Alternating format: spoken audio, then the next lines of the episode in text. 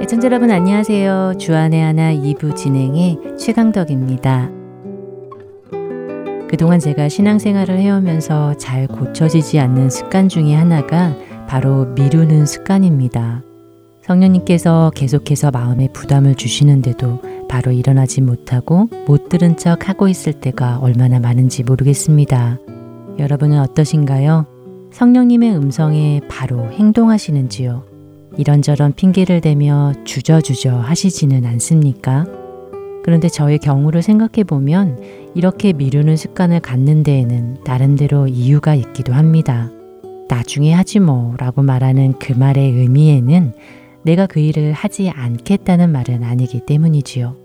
지금은 아니지만 결국 언젠가는 할 거라는 무언의 의지가 담겨 있다는 것이니까요. 그러면서 우리는 즉각 일어나지 않습니다. 단지 나중에 일어날 것이라는 분명한 의도가 있음에 만족하면서 눈을 감고 다시 편히 단잠에 빠져드는 것이지요. 그러나 이 미루기 습관은 사단이 종종 즐겨 사용하는 도구 중 하나라는 것 아십니까? 사단은 우리가 즉각적으로 행동하지 않고 미루고 또 미루다 보면 다시 깊은 잠에 빠져들게 된다는 사실을 너무 잘 알고 있습니다. 그래서 우리의 마음을 조정하여 계속 미루게 만듭니다. 그 사단의 달콤한 유혹에 우리는 얼마나 자주 속던가요? 첫 찬양 들으시고 계속해서 말씀 나누도록 하겠습니다.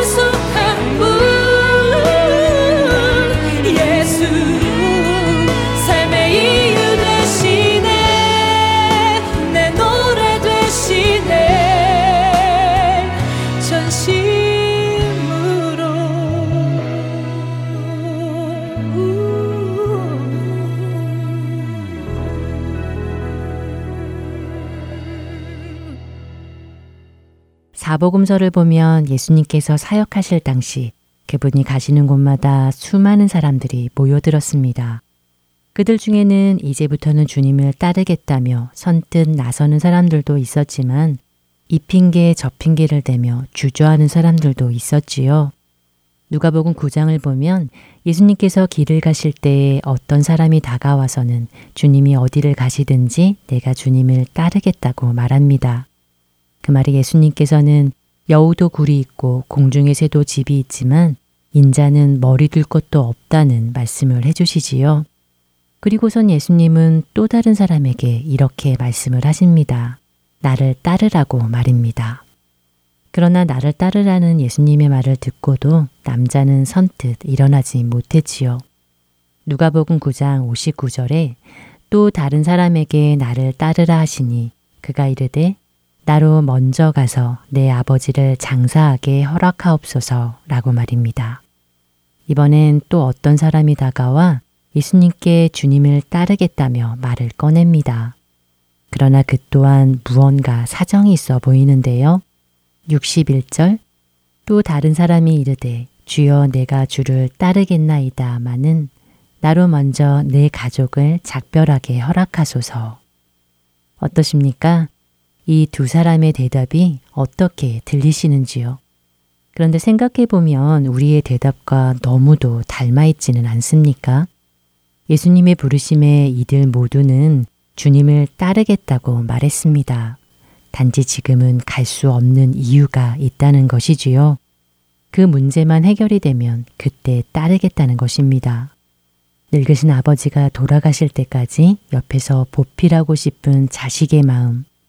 이제 예수님을 따라가게 되면 앞으로는 가족들을 돌보지 못할 텐데 가족들과 마지막으로 작별 인사를 하겠다는 그들의 말이 얼마나 이해가 됩니까?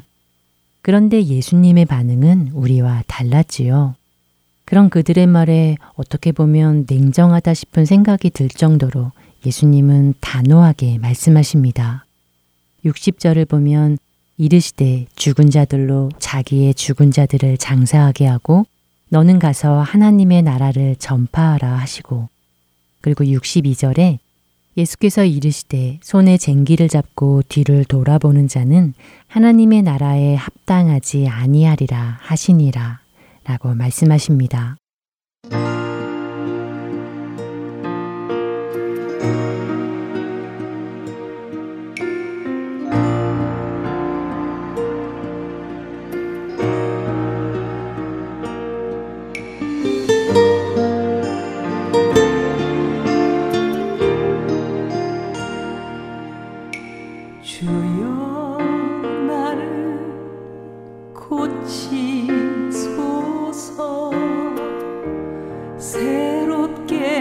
받으소서.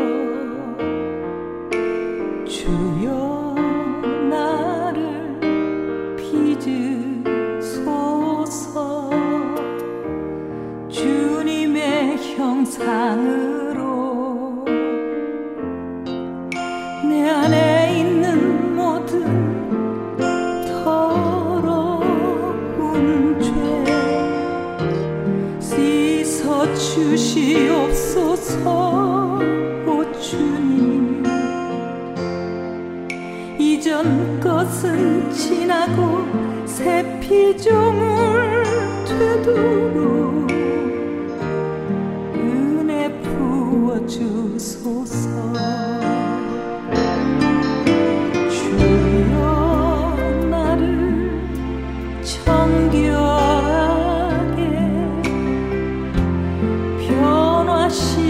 discussões.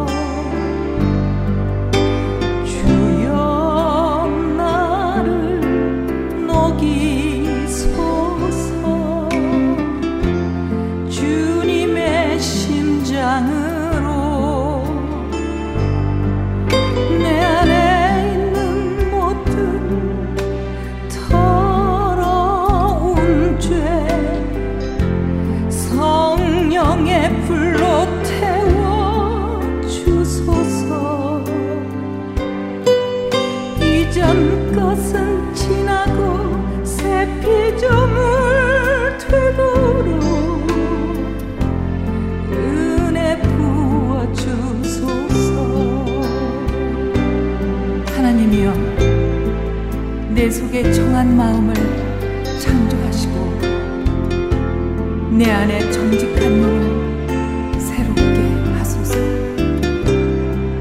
주의 구원의 즐거움을 내게 회복시키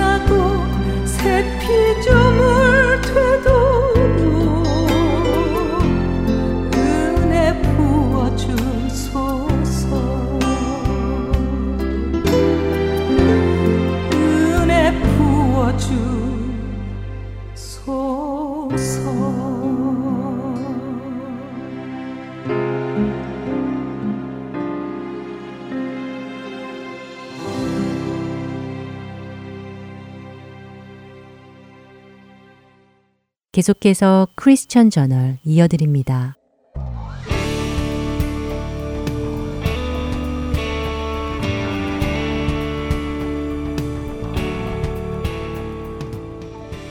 여러분 안녕하십니까? 크리스찬 저널의 최승진입니다. 크리스찬 저널 이 시간은 세계 기독교계의 소식과 우리 기독교인들이 알아야 할 소식들을 한 주간 모아 전해드리며 우리 크리스찬들이 어떤 관점으로 이런 사건들을 보아야 할지 함께 생각해 보는 시간입니다. 먼저 뉴스를 전해드리겠습니다. 첫 번째 소식입니다. 미국의 한 동성애자 고등학교 교사가 자신의 수업 시간에 학생들에게 십자가 목걸이 착용을 금지하여 논란이 되고 있다는 소식입니다. 영국 크리스찬 투데이지는 미국이 리버비아 고등학교의 교사가 수업 중 학생들에게 십자가 목걸이가 깡패들의 상징이 되는 경우가 있다는 이유로 목걸이 착용을 금지시켰다고 전했습니다.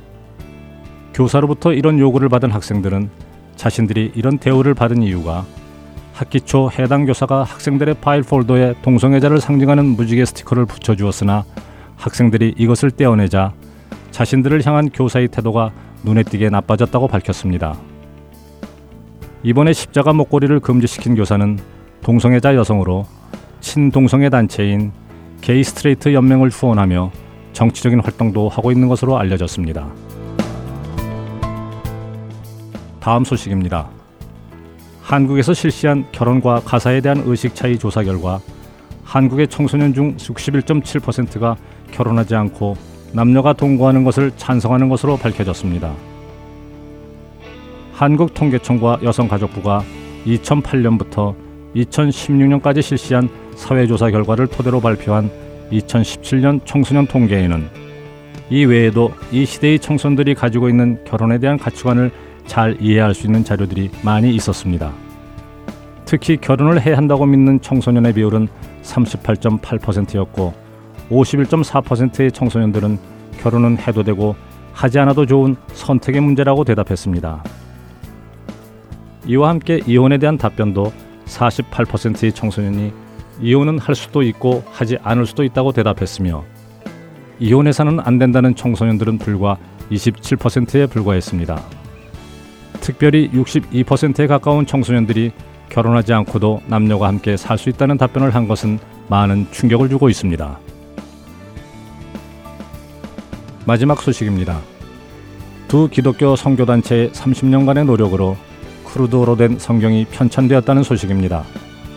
미국 선교단체인 비블리카와 영국 선교단체인 처치 미션 소사이어티는 쿠르드어의 한 분파인 소라니어로 된 성경을 편찬해냈습니다.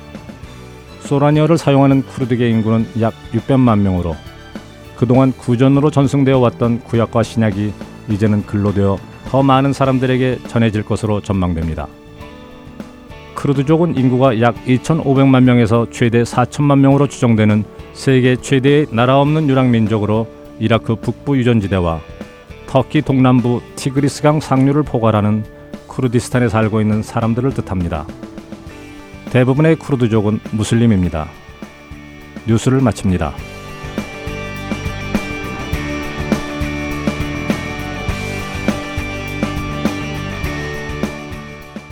언젠가 이런 이야기를 들은 적이 있습니다. 우리 이민자들에 관한 이야기입니다. 우리 이민자들은 각자가 이민을 오던 그 당시의 가치관을 가지고 산다는 말이 있습니다. 무슨 말씀인가 하면 자신이 1980년에 미국에 왔다면 그 사람은 1980년대의 한국 가치관을 가지고 살며 90년에 왔다면 90년의 가치관, 2000년이면 2000년의 한국 가치관을 가지고 산다는 것입니다.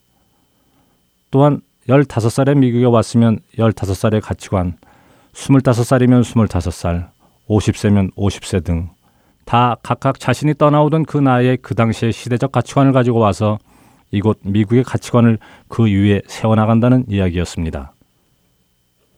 저는 어느 정도 그 말이 수긍이 되었습니다. 생각해보면 저도 미국에 온 지 몇십 년이 되다 보니 아직도 한국을 생각할 때는 제가 떠나오던 그 당시의 생각을 가지고 바라보게 됩니다. 그런 저에게 이번에 한국 통계청과 여성가족부가 실시한 사회조사 결과는 참으로 충격적으로 다가왔습니다. 결혼을 해도 되고 안 해도 된다는 청소년들이 51%가 넘는다는 것은 청소년들 두 명 중 한 명은 결혼을 꼭 해야 한다고 생각하지 않는다는 이야기인 것이지요. 또한 결혼을 하지 않아도 서로가 좋으면 함께 동거를 해도 괜찮다고 생각하는 청소년들이 62%에 가깝다는 건 역시 청소년 둘 중 한 명은 마음만 맞으면 동거를 하겠다는 것과 같은 이야기입니다. 실제로 지난 2016년에 한국에서 신고된 결혼은 총 28만 1,600건으로 지난 42년 동안 가장 낮은 결혼율을 보인 해였다고 합니다. 이러한 가치관은 제가 한국에 살던 때에는 감히 입 밖으로도 내지 못하던 이야기였습니다. 혼전 동거는커녕 혼전 성관계 자체가 사회적으로 터부시되던 때였기 때문이지요. 그러나 한 병원에서 조사한 청소년 건강 행태 조사에 따르면 한국 청소년이 성관계를 시작하는 평균 연령이 13세로 조사되었고 이중 피임을 하는 비율은 48.7%로 원치 않는 임신을 하는 청소년들이 늘어가고 있다고 합니다. 한쪽에서는 이런 청소년들을 위해 청소년만을 대상으로 하는 피임약과 콘돔 등을 공급해야 한다고 주장하기도 합니다. 물론 청소년들이 결혼을 하지 않으려는 이유에는 여러 가지가 있을 것입니다. 아직 경제적으로 여유가 없어서 혹은 자신의 꿈을 이루지 못해서 앞날이 불분명해서 등 말이지요. 그러나 만일 그런 이유로 결혼하지 않겠다면 동거도 하지 말아야 할 것입니다. 같은 이유로 말입니다.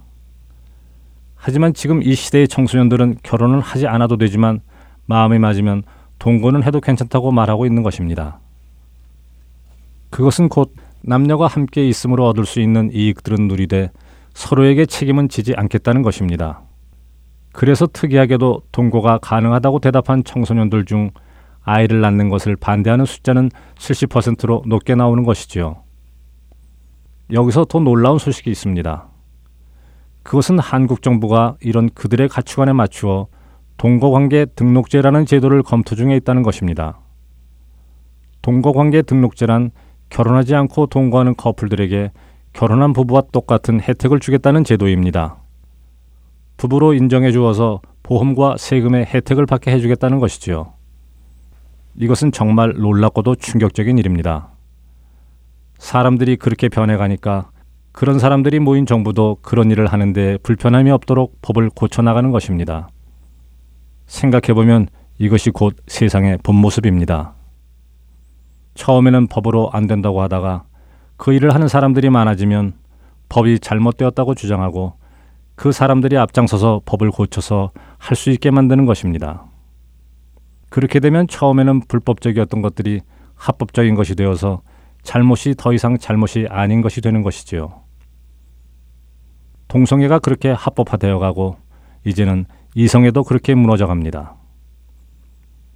청소년들이 피임 없이 성관계를 갖는다고 해서 그들에게 피임법을 알려주고 콘돔을 주는 것이 청소년을 위하는 것이라는 주장은 마치 사람들이 운전할 때 규정 속도를 지키지 않으니 규정 속도를 올려주자는 것과 같은 말입니다. 규정 속도를 어기는 사람에게 왜 규정 속도를 지켜야 하는지를 알려줘야 하는 것이 그들을 위한 일입니다. 청소년들에게 왜 성관계는 결혼을 통해 부부 안에서만 가능한 것인지를 알려주는 것이 진정으로 청소년들을 위한 행동입니다. 우리가 살고 있는 세상은 너무도 뒤죽박죽이어서 어디서부터 고쳐야 할지 알 수가 없을 정도입니다. 그러나 우리가 정신을 바짝 차리고 성경의 말씀이라는 안경을 쓰고 세상을 본다면 우리는 지금 일어나고 있는 일들의 이유를 알 수 있습니다. 그것은 하나님께서 태초에 만들어 주신 결혼이라는 제도 안에 하나님의 구원의 비밀이 숨어 있기 때문입니다. 에베소서 5장 31절과 32절은 사람이 부모를 떠나 그 아내와 합하여 그 둘이 한 육체가 되는 이 결혼이 비밀이 크다고 말씀하십니다. 이것이 곧 그리스도와 교회의 관계이기 때문이라고 말씀하십니다. 한 남자와 한 여자가 서로가 신실함과 사랑을 바탕으로 하나가 되는 것이 바로 결혼이고 그것이 곧 그리스도와 교회의 모습이기에 마귀는 그 결혼의 가치관을 무너뜨리려 안간힘을 쓰고 있는 것입니다. 하나님의 그 계획을 무너뜨리기 위해 말입니다. 결혼의 가치관이 무너지면 사람들은 그리스도의 사랑을 이해하지 못하게 됩니다. 그래서 원수는 그렇게 열심히 가정을 깨뜨리는 것입니다. 바로 이런 이유로 성경은 우리에게 히브리서 13장 4절을 통해 모든 사람은 결혼을 귀히 여기라고 하시는 것입니다. 크리스천 저널 마치겠습니다.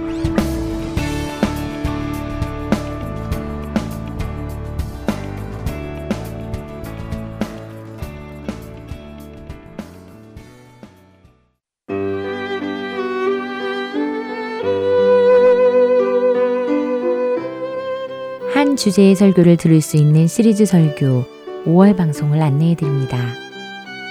5월 가정의 달을 맞이하여 4주 동안 캐나다 밴쿠버 그레이스 한인교회 박신일 목사님께서 가정 시리즈 말씀을 전해 주십니다.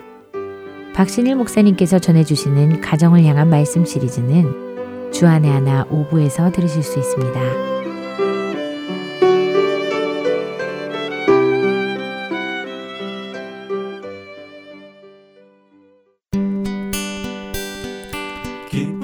소식 사랑으로 땅끝까지 전하는 아랜소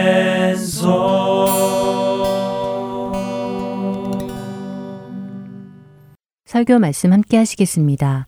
한국 온누리교회 이상준 목사님께서 신명기 4장 1절에서 10절의 말씀을 본문으로 그 말씀에 복종하라 라는 제목의 말씀 전해 주십니다.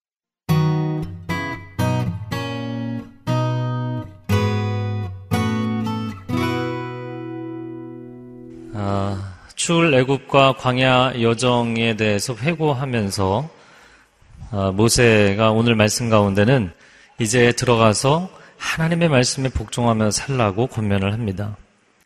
자, 이 이야기를 듣는 이스라엘 백성들은 어떤 마음일까? 광야 여정도, 가난 정복도 결코 쉬운 과제가 아닌데 또 그 과제를 어, 수행하면서 매 순간 하나님의 말씀을 철저하게 잘 지켜야 된다. 이것도 이중적인 부담감이었으리라 보입니다. 하나님이 만드신 세상 안에 살아가면서 하나님은 우리에게 하나님의 법을 지켜야 된다 말씀하십니다. 이것이 오늘 우리에게 권면하는 내용입니다.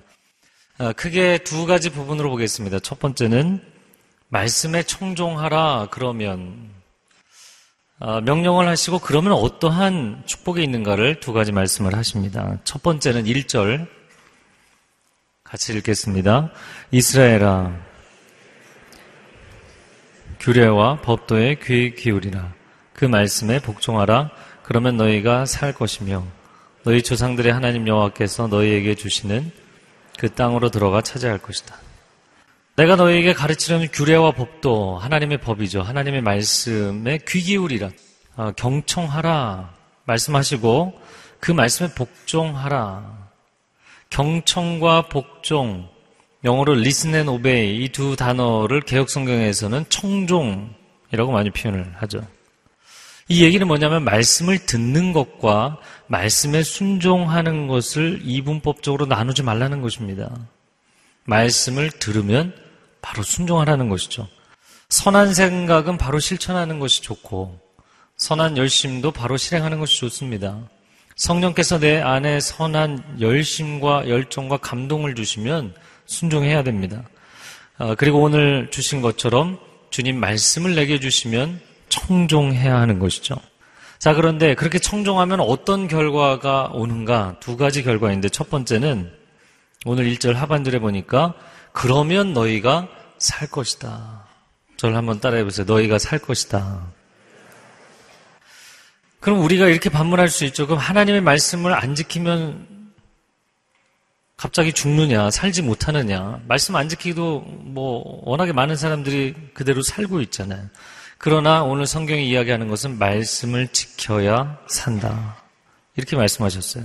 자, 두 번째는 말씀을 청종해야만 약속의 땅에 들어갈 수 있다. 생명과 약속의 땅이라는 그 축복이 우리에게 은혜의 약속으로 주어져 있는 그런 명령입니다. 이 명령을 지키면 우리에게 이 은혜의 약속이 이루어진다는 것이죠. 자, 광야 2세대가 그들의 입장에서 생각해 보면, 야, 우리가 이렇게 율법 시대에 태어나서 이렇게 말씀을 다 지켜야 되는구나. 버겁다. 생각을 했을지 모르겠어요. 아, 그러면 정말 율법 시대가 되어서 그런 것인가? 더 거슬러 올라가 보면 하나님께서 에덴 동산을 창조하시고 아, 생명나무 실과는 먹되 선악과는 먹지 말라. 먹으면 반드시 죽는다. 그 말씀은 하나님 먹지 말라는 것에 순종하면 살 것이라는 거예요. 말씀을 청종하면 너희가 살리라. 그것은 이 신명기 시대뿐만 아니라 이미 하나님께 세상을 창조하신 때 말씀하신 것이죠. 자, 그러면 하나님의 이런 정원적 명령이 선악과 때부터 시작된 것인가? 아닙니다. 세상을 창조하실 때부터 시작된 것이죠. 세상에 존재하는 모든 생명체, 모든 물질, 모든 존재는 하나님의 명령에 그대로 순종함으로 반응해서 세상에 존재하게 된 것입니다. 이것이 창세기 1장의 창조의 역사인 것이죠. 그래서 모든 생명의 시작은 순종입니다. 순종이 생명의 시작점이에요. 모든 존재는 순종이라는 것으로부터 출발한 것이에요. 그런데 이 생명이 하나님의 말씀에 순종하기를 더 이상 기뻐하지 않고 거역함으로 살아있으나 산 것 같지 않은 마지못해 살아가는 그런 인생으로 전락하게 되어버리는 것이죠. 그러므로 우리 인생을 근본적으로 회복한다는 것은 말씀에 대한 순종을 회복하는 것이 출발점입니다. 자, 두 번째 약속은 약속의 땅을 주시겠다. 자, 그런데 많은 사람들이 크리스찬들도 그렇고 또 난 크리스찬들도 이런 질문을 많이 합니다. 왜 하나님은 남의 땅을 뺏어서 이스라엘 백성에게 주시는가? 이건 공평하지 않지 않은가? 게다가 그 방식도 굉장히 잔인하지 않은가? 정복하고 죽이고 몰아내고. 자, 모든 질문에는 답이 어느 정도 포함이 되어 있습니다. 남의 땅이라고 표현했죠. 남의 땅인가요? 내 땅, 네 땅을 따지기 전에 이 모든 것은 하나님이 창조하신 세계이죠. 하나님의 것을 하나님이 결정하시죠. 자, 그러나 하나님에 대한 오해를 바로잡기 위해서 성경에 대한 통전적 이해가 필요합니다. 첫 번째는 가나안 족속이 어떤 피해를 보고 희생을 했다고 생각을 하는데 가나안 족속은 자신들의 죄악 때문에 심판을 받은 것이에요. 이미 아브라함에게 약속을 하실 때 창세기 15장 16절에 나옵니다. 같이 읽어볼까요? 시작. 내 자손은 이는 아무리 족속의 죄악이 아직 가득 차지 아니함이니라. 아무리 족속, 가나안 족속, 이 약속의 땅 팔레스타인에 있는 족속들입니다. 그들이 우상 숭배와 심지어는 자기 아들을 신을 위해서 바치는 인신 제사를 지내고 도덕적 사회적 타락에 빠졌을 때 하나님은 그들의 죄악이 가득 찼기 때문에 그들을 심판하신 거예요. 우리가 인간적으로 세상적으로 평면적 관점으로 볼 때 가나안 족속은 이스라엘이라는 하나님의 선택받은 하나님께 특혜를 받는 민족에게 땅을 내주기 위해서 피해를 본 것이 아닙니다. 희생을 한 것이 아니에요. 그들은 그들의 죄악 때문에 멸망한 거예요. 이게 창세기의 말씀입니다. 두 번째, 하나님은 이스라엘이 복의 근원이 되기를 원하셨어요. 창세기 12장 2절, 3절 하반절을 같이 읽겠습니다. 시작. 내게 복을 주어 내 이름을 창대하게 하리니 너는 복이 될지라. 땅의 모든 족속이 너로 말미암아 복을 얻을 것이다. 여러분, 하나님은 타락한 인간 문명이 아닌, 타락한 인간의 제국이 아닌, 하나님을 경외하고 하나님의 말씀에 순종하는 거룩한 민족을 세우시고 거룩한 나라를 세우셔서 세상의 소망이 되기를 원하셨고 세상의 빛과 소금이 되기를 원하셨어요. 새로운 역사를 만들기 원하신 거예요. 아, 사실 우리가 하나님께 이 부분에 대해서 질문하고 의문을 제기해야 될 부분은 왜 이 사람 걸 저 사람에게 뺏어 줬느냐? 라는 질문이 아니고요. 왜 하나님께서는 죄 많은 세상에서 아직도 역사를 유지하고 계십니까? 라는 질문이에요. 여러분, 가나안 족속뿐이겠습니까? 세상에 자기 죄 때문에 하나님 앞에 심판을 받아 마땅한 족속은 모두가 해당되는 거죠. 여기서 피해갈 수 있는 대상은 아무도 없는 것이죠. 그러면 하나님이 이 죄 많은 세상을 심판해서 다 정리를 하셨어야지 왜 아직도 역사를 끌고 가시냐는 거예요. 왜 노아 홍수 때 끝내지 않으셨습니까? 왜 바벨탑 사건 때 끝내지 않으셨습니까? 왜 1차 대전, 2차 대전 때 이 심각한 인류의 역사를 끝내지 않으셨습니까? 모든 세상의 민족 아니 모든 세상의 개인들이 다 자신의 죄의 문제 때문에 하나님 앞에 심판을 받게 마땅합니다. 그럼에도 불구하고 하나님이 아직도 역사를 유지하시는 것은 이스라엘은 한 민족을 심으셔서 근데 그들이 세상적으로 자랑스럽고 강한 족속이 아니었죠. 미약하고 연약하기 때문에 그들을 선택하셔서 하나님이 세상에 희망의 역사를 시작하고 싶으신 거예요. 구원의 역사를 시작하고 싶으신 거예요. 그들을 통해서 하나님의 축복이 흘러가기를 원하시는 거예요. 그렇기 때문에 가나안 정복의 핵심은 누군가를 심판하기 위한 어둠의 역사가 핵심이 아닙니다. 온 인류에게 미칠 복된 소식을 전하시고자 하는 하나님의 희망의 역사예요. 자, 그 하나님께서 말씀에 청종하면 두 가지를 주신다 말씀하셨는데 그 말씀에 대한 또 보조적인 설명이 2절에 나옵니다. 오늘 본문의 2절 말씀 같이 읽겠습니다. 내가 너희에게 명령하는 것에 오직 내가 너희에게 주는 너희 하나님 여호와의 명령을 지키라. 자, 하나님의 말씀에 청종하되 더하지도 빼지도 말라. 가감하지 말고 지키라. 그러면 이 말씀이 도대체 어떤 특성이 있기 때문에 이렇게 가감하지 말고 지키라고 하셨는가? 손대지 말라는 거잖아요. 온전하게 그대로 지키라. 이게 세 가지 이유입니다. 첫 번째는 말씀의 신성, 디비니티. 어, 1대1 양육을 배워보면 예수 그리스도에 대해서 배울 때 인성과 신성, 이게 첫 번째 도입 부분이잖아요. 예수님이 인성과 신성을 가지고 계신 것처럼 성경은 역사성과 초월성을 동시에 가지고 있죠.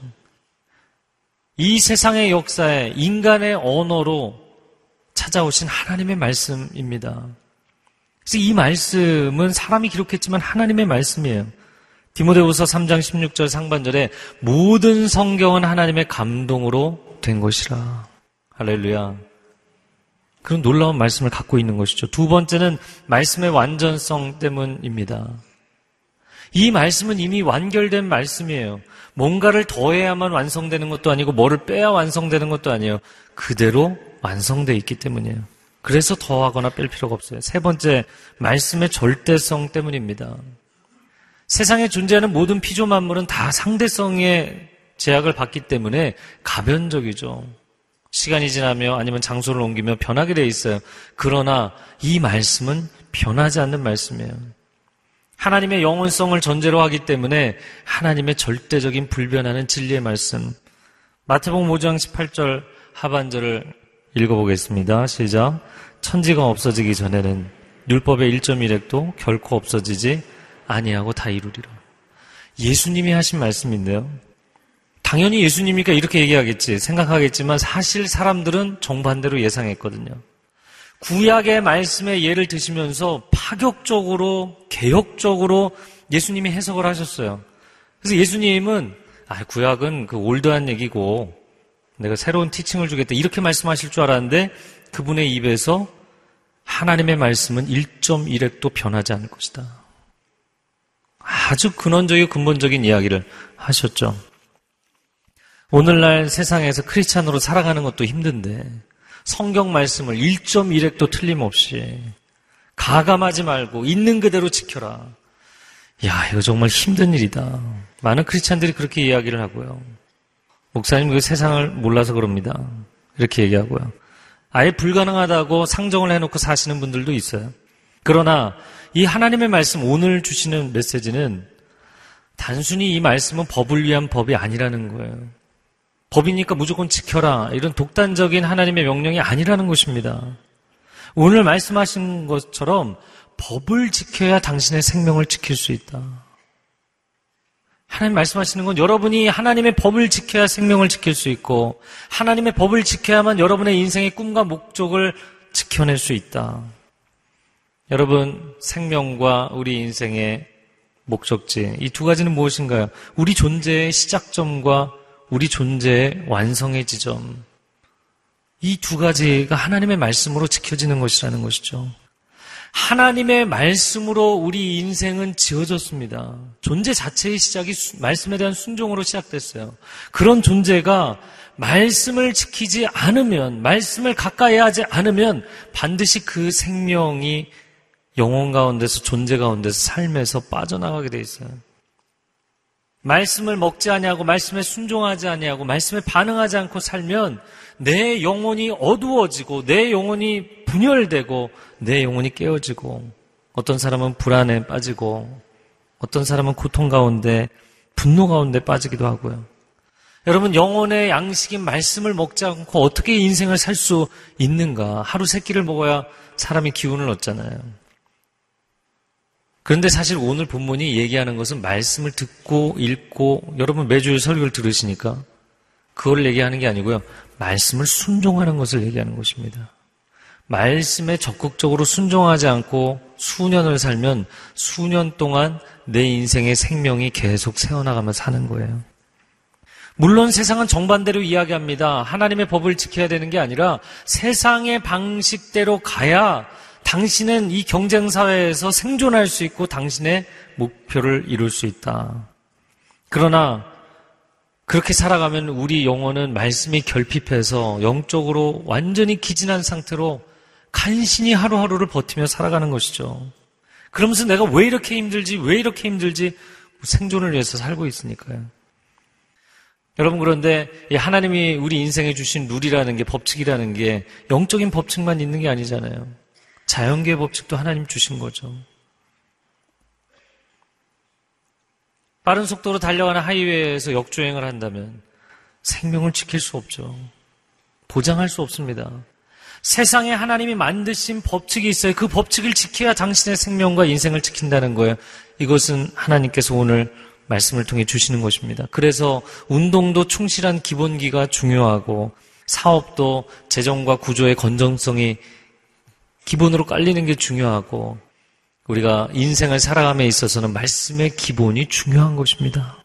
여러분, 우리가 세상 한가운데 살아가면서 말씀이 주어졌는데 아, 내가 이 말씀을 지킬까 말까를 고민하는 것이 내 인생의 습관이 되고 기본 태도가 되고 관점이 되는 것이 아니라 말씀이 오는 순간 아멘, yes. 하나님 정말 그렇습니다. 내가 이 말씀대로 살겠습니다. 라는 것이 여러분에게 영혼의 습관이 되고 관점이 되고 태도가 되는 축복이 있기를 바랍니다. 거기서부터 시작이라는 거예요. 거기서부터 하나님의 생명이 부어지고 하나님의 약속이 부어지는 시작점이라는 거예요. 근데 만약에 그 지점까지도 가지 못하면 늘 생명이 빠져나가며 사는 거예요. 그리고 하나님한테 공급을 안 해주신다고 원망하는 거예요. 아니, 이건 원망할 문제가 아니라 그 기본 단계까지 가야 되는 거죠. 자, 두 번째, 말씀을 가르쳐 지키게 하라. 그러면 앞부분 1절에 4절에도 말씀에 총종하면 주시는 축복을 두 가지 이야기했는데 뒷부분에서는 말씀에 총종하면 주시는 유익을 세 가지로 이야기하고 있습니다. 6절 말씀, 본문의 6절 같이 읽겠습니다. 규례와 법도들을 잘 지키라. 너희의 지혜와 통찰력을 보여주게 될 것이다. 그들은 이 모든 규례들에 대해 듣고 이 위대한 민족은 지혜롭고 통찰력 있는 백성이다 라고 할 것이다. 말씀에 순종하는 첫 번째 유익은 무엇이냐면 지혜와 통찰력입니다. 말씀에 순종한다고 얘기했는데 율법에 순종한다. 이걸 줄여서 이야기하면 준법이죠. 준법 정신에서 지혜와 통찰력이 나온다고요. 말씀하셨어요. 이 무슨 뜻인가? 세상 사람들은 적당하게 편법, 불법, 탈법을 행하면서 자신의 유익을 챙기는 것이 지혜로운 처세술이라고 주장하거든요. 그런데 하나님은 정반대로 말씀하시는 거예요. 법을 지키고자 하는 마음에서 지혜와 통찰력이 생긴대요. 여러분, 모든 가르침은 그 가르침의 이론뿐만 아니라 실제도 중요한 것이죠.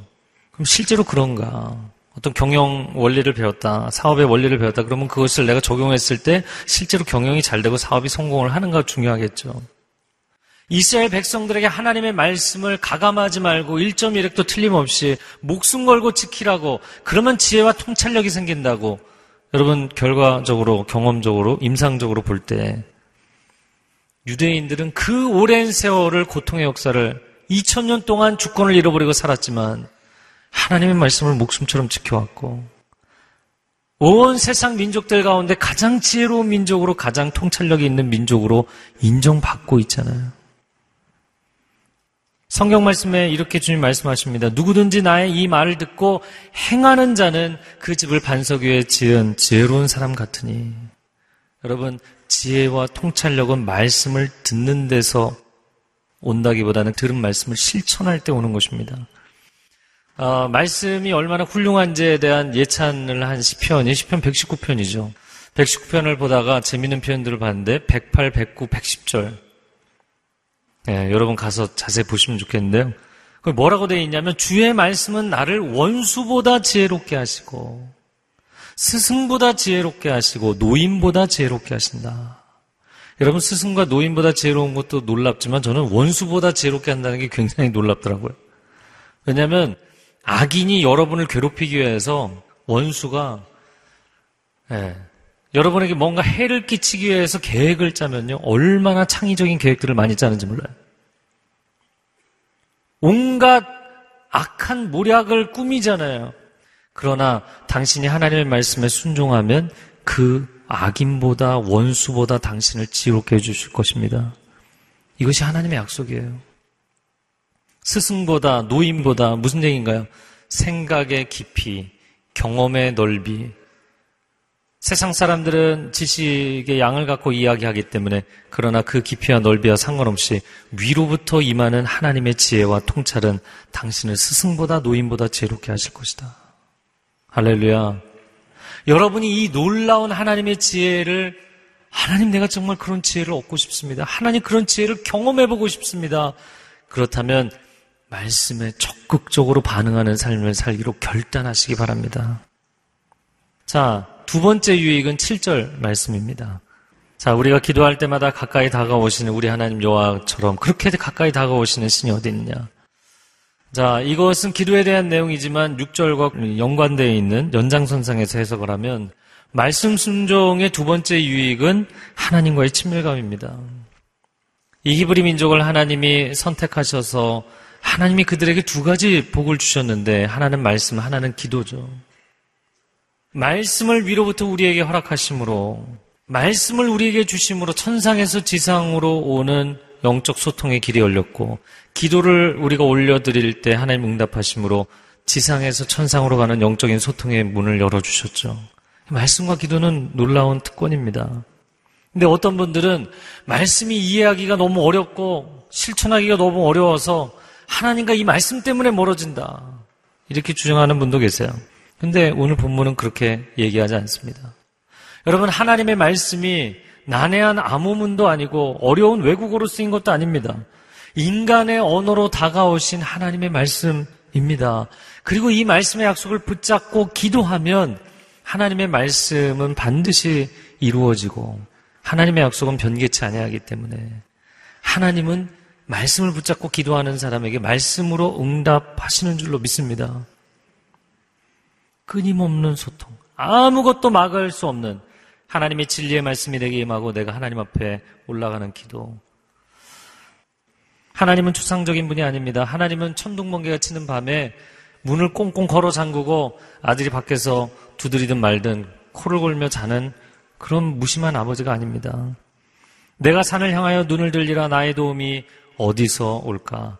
나의 도움이 천지를 지으신 여호와에게서로다. 할렐루야. 여러분의 말씀 묵상이 기도 가운데 깊이 깨달아지고 또한 여러분의 기도는 말씀의 약속을 붙잡고 더 분명한 기도, 강력한 기도가 될 수 있기를 축복합니다. 자, 세 번째 유익은 8절입니다. 같이 읽겠습니다. 또 내가 오늘 너희 앞에 둔 이 법도처럼 의로운 규례와 법도를 가진 민족이 어디 있느냐. 말씀 순종의 세 번째 유익은 의로움입니다. 의로운 말씀이다. 개혁 성경에는 정의롭다 표현했습니다. 이 의로움이라는 것이 단순히 눈치를 봐가면서 적당하게 법망을 피해가면서 사는 걸 얘기하는 것은 아니잖아요. 정의로운 인생을 살고 싶다는 비전, 정의로운 사회를 열망하는 비전을 갖고 있는 것을 얘기하는 것이죠. 여러분, 도덕성은 개개인의 문제를 뛰어넘어서 이것은 시대적인 문제이고 공동체적인 문제입니다. 그 라비 재커라이어스가 어, 쓴책 오직 예수 작년 가을에 저희는 나왔는데 원래는 2000년도에 미국에서 나왔던 책입니다. 그 두 번째 책을 작년 연말에 완간을 해서 영어판이 나와서 지금 그 책을 번역을 하고 있습니다. 그 책의 일부분의 내용을 스포일을 해드리면 여러분도 다 아는 사람에 대한 이야기입니다. 미국의 전설적인 미식축구 스타였던 오제이 심슨이라는 사람을 아실 겁니다. 오래전 사건이지만 미국 전역이 완전히 뒤집어졌고 전 세계에 방송이 나왔죠. 자신의 전처와 애인을 살인했다는 살인죄로 재판정에 서게 되었죠. 그러나 심슨은 거액의 어, 투자를 하여서 최고의 변호인단을 구성했고 살인죄를 벗어나게 됩니다. 이 사람이 나중에 참 자기가 재정적으로 이제 바닥이 나니까 돈을 벌기 위해서 무슨 책을 썼냐면 내가 진짜 살인했다면 이런 책을 썼어요. 참 무시무시한 사람이에요. 그리고 최근에는 또 다른 총기 사고로 어, 감옥에 들어가 있는 것으로 알고 있습니다. 다시 나왔는지 모르겠지만 자 몇 년 뒤에 그 오제 심슨의 살인 사건의 주 변호를 맡았던 변호사에게 이런 질문을 누군가가 했어요. 당신은 심슨의 사건에서 정의가 실현되었다고 보십니까? 그 케이스에 정의가 실현됐다고 보십니까? 그랬더니 이 변호사의 답변이 충격적이에요. 글쎄요, 도덕적 정의는 모르겠지만 적법한 정의는 실현됐다고 봅니다. 이해가 되셨어요? 사실 모든 사람들은 심중으로 그가 죽였다고 봐요.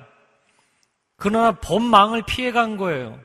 살인을 했던 어떤 흉악한 범죄를 지었던 규정 안에서 규정만 지키면 된다는 이야기를 하고 있는 것이죠.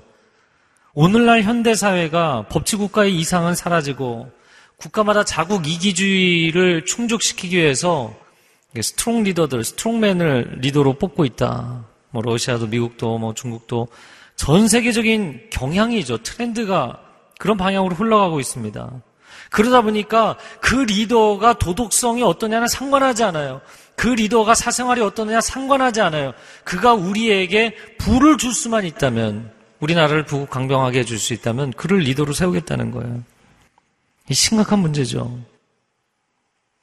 이 나라의 이민족도 누가 지도자가 되느냐, 누구에게 힘을 실어주느냐의 문제보다도 정말 정의로운 나라, 정의로운 사회를 세우려면 정의로운 백성들, 정의로운 사람들이 있어야 되는 것이잖아요. 리더는 어디 외계에서 오는 게 아니잖아요. 사람들 가운데, 멤버들 가운데서 리더가 세워지는 것이잖아요. 그럼 정의로운 사회를 위해서 정의로운 국민이 세워져야 되는데 어떠한 진영 논리에 빠지지 않고 참되고 균형 잡힌 정의로운 비전을 가질 수 있는 길이 어디에 있냐고요. 그것은 하나님의 말씀으로부터 받는 것 외에는 방법이 없습니다. 그래서 오늘 말씀하는 거예요. 어떻게 저 나라는 저렇게 정의로운 나라가 되었느냐. 하나님의 말씀 때문이라는 것이죠. 오늘날 전 세계가 갈수록 나라들마다 이런 자국민 중심주의, 국수주의로 가고 있기 때문에 이거는 끊임없이 갈등 상황으로 갈 것입니다. 이런 국수주의가 극단에 달했을 때 전 세계적인 분쟁과 전쟁들이 많이 일어났어요. 역사적인 흐름이죠. 여러분, 그러면 왜 그런가?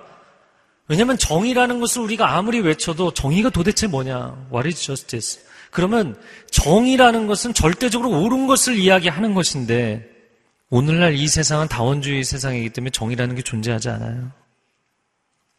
그 사람만의 정의, 그 집단만의 정의가 존재할 뿐이에요. 리더가 어떤 도덕성으로 살든 그거 신경 쓰지 않는다는 거예요. 그 사람이 역할을 하고 능력을 발휘해서 우리에게 유익을 끼쳐주면, 이 나라에 유익을 끼쳐주면 그게 또 다른 정의가 되는 거예요. 이런 세상이 되어버렸습니다. 상대주의, 다원주의 세상이 되어버렸어요. 맨 처음에 말씀드린 것처럼 하나님의 말씀을 지켜야만, 하나님의 법을 지켜야만 생명을 지킬 수 있다는 거예요. 사람들이 기본적인 인권을 지키기 위한 것이다. 우리나라를 지키기 위한 것이다. 라고 이야기하지만 결국에 사람들이 정의 자체를, 진리 자체를 상대화시켜버리면 자기 생명을 깎아먹는 것입니다. 그럼 사람들이 이야기한 것처럼 아니 뭐 말씀 안 지켜도 하나님 뭐 신뢰하지 않아도 세상 사람들을 다 잘 사는데 아니요 그러다가 어느 날 이게 계속 수치가 올라가면 어마어마한 분쟁과 전쟁이 일어나면 다 무너지는 거예요. 그리고 나서 그때 가서 후회하면 이미 늦은 것입니다. 하나님은 법을 지키라 말씀하십니다. 하나님의 말씀을 지켜야만 그것이 곧 생명을 지키는 것이라고 얘기하세요. 더 많은 부와 더 많은 권력을 가지는 것이 중요한 것이 아니라 말씀을 지키라고 말씀하세요. 그래야 생명을 지킨다. 그리고 말씀을 지켜야만 인생의 비전을 지킬 수 있는 것이다. 말씀하세요. 자, 오늘 메시지 결론을 내면서 우리가 읽었던 6절 말씀을 다시 읽어보겠습니다. 6절. 시작. 이곳으로 여러 민족들에게 너희의 지혜와 통찰력을 보여주게 될 것이다. 그들은 이 모든 규례들에 대해 듣고 이 위대한 민족은 지혜롭고 통찰력 있는 백성이다 할 것이다. 여기서 그냥 지나간 표현을 다시 두 가지를 보겠는데요.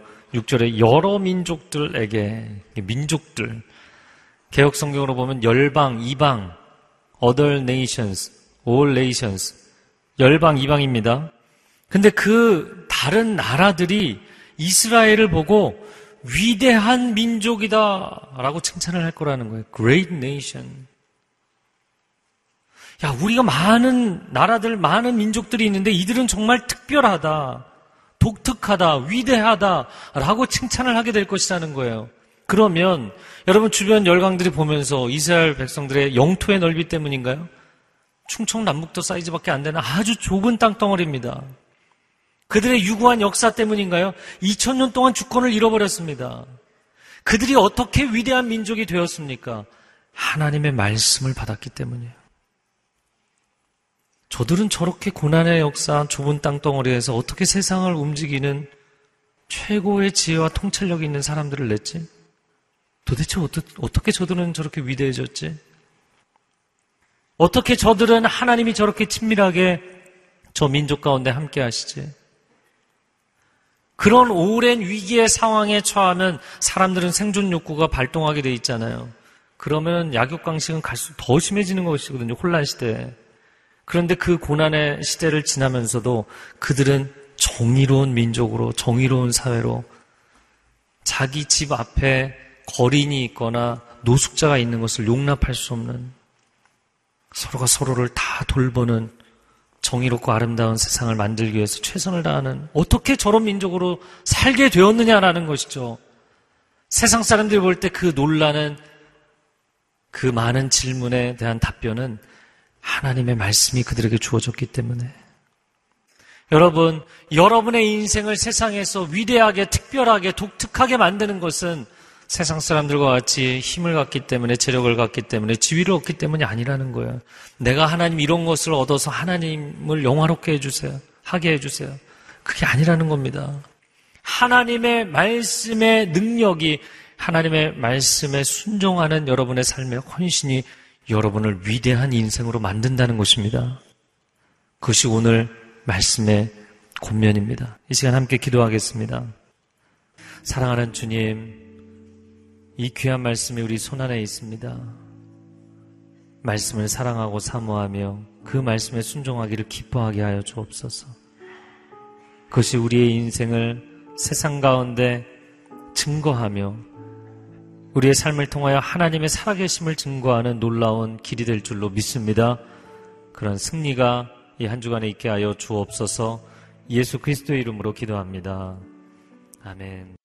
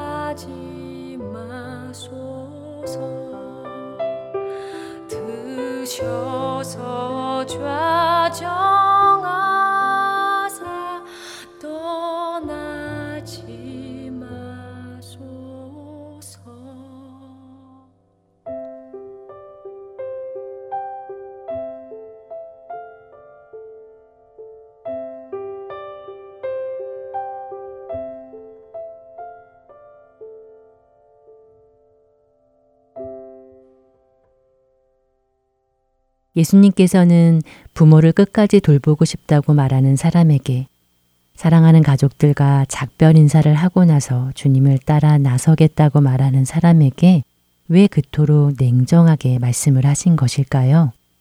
예수님께서는 그 이유를 이렇게 말씀하십니다. 손에 쟁기를 잡고 뒤를 돌아보는 자는 하나님 나라에 합당하지 않기 때문이라고 말이지요.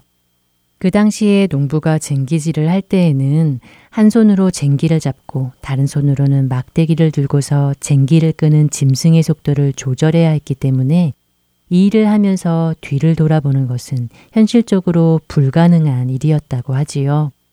그러니까 우리가 주님의 음성에 지금 바로 일어나지 않고 나중을 기약하며 우물쭈물하고 있다면 그것은 내가 바로 뒤를 돌아보고 있다는 것입니다. 예수님께서는 우리가 뒤를 돌아보고서는 절대 주님을 따라갈 수 없다는 것을 너무나 잘 아셨던 것입니다. 혹시 성령님께서 여러분에게 계속적으로 말씀하시는 것이 있으신가요? 그분의 음성이 부담이 되면서도 한편으로는 이 핑계 저 핑계를 대며 뒤를 돌아보고 있는 것이 있으신지요? 하나님께서 무언가 여러분에게 주님을 위한 사역이나 봉사를 하라는 마음을 주시는데도 망설이며 시작을 못하고 계시지는 않습니까? 어쩌면 성령님께서는 지금 여러분에게 누군가에게 전화를 걸라고 누구를 찾아가라고 말씀하시고 계실지도 모르겠습니다. 고난 가운데 있는 누군가를 위해 기도하라는 음성, 도움이 필요한 누군가를 도우라는 마음을 주실 수도 있겠지요.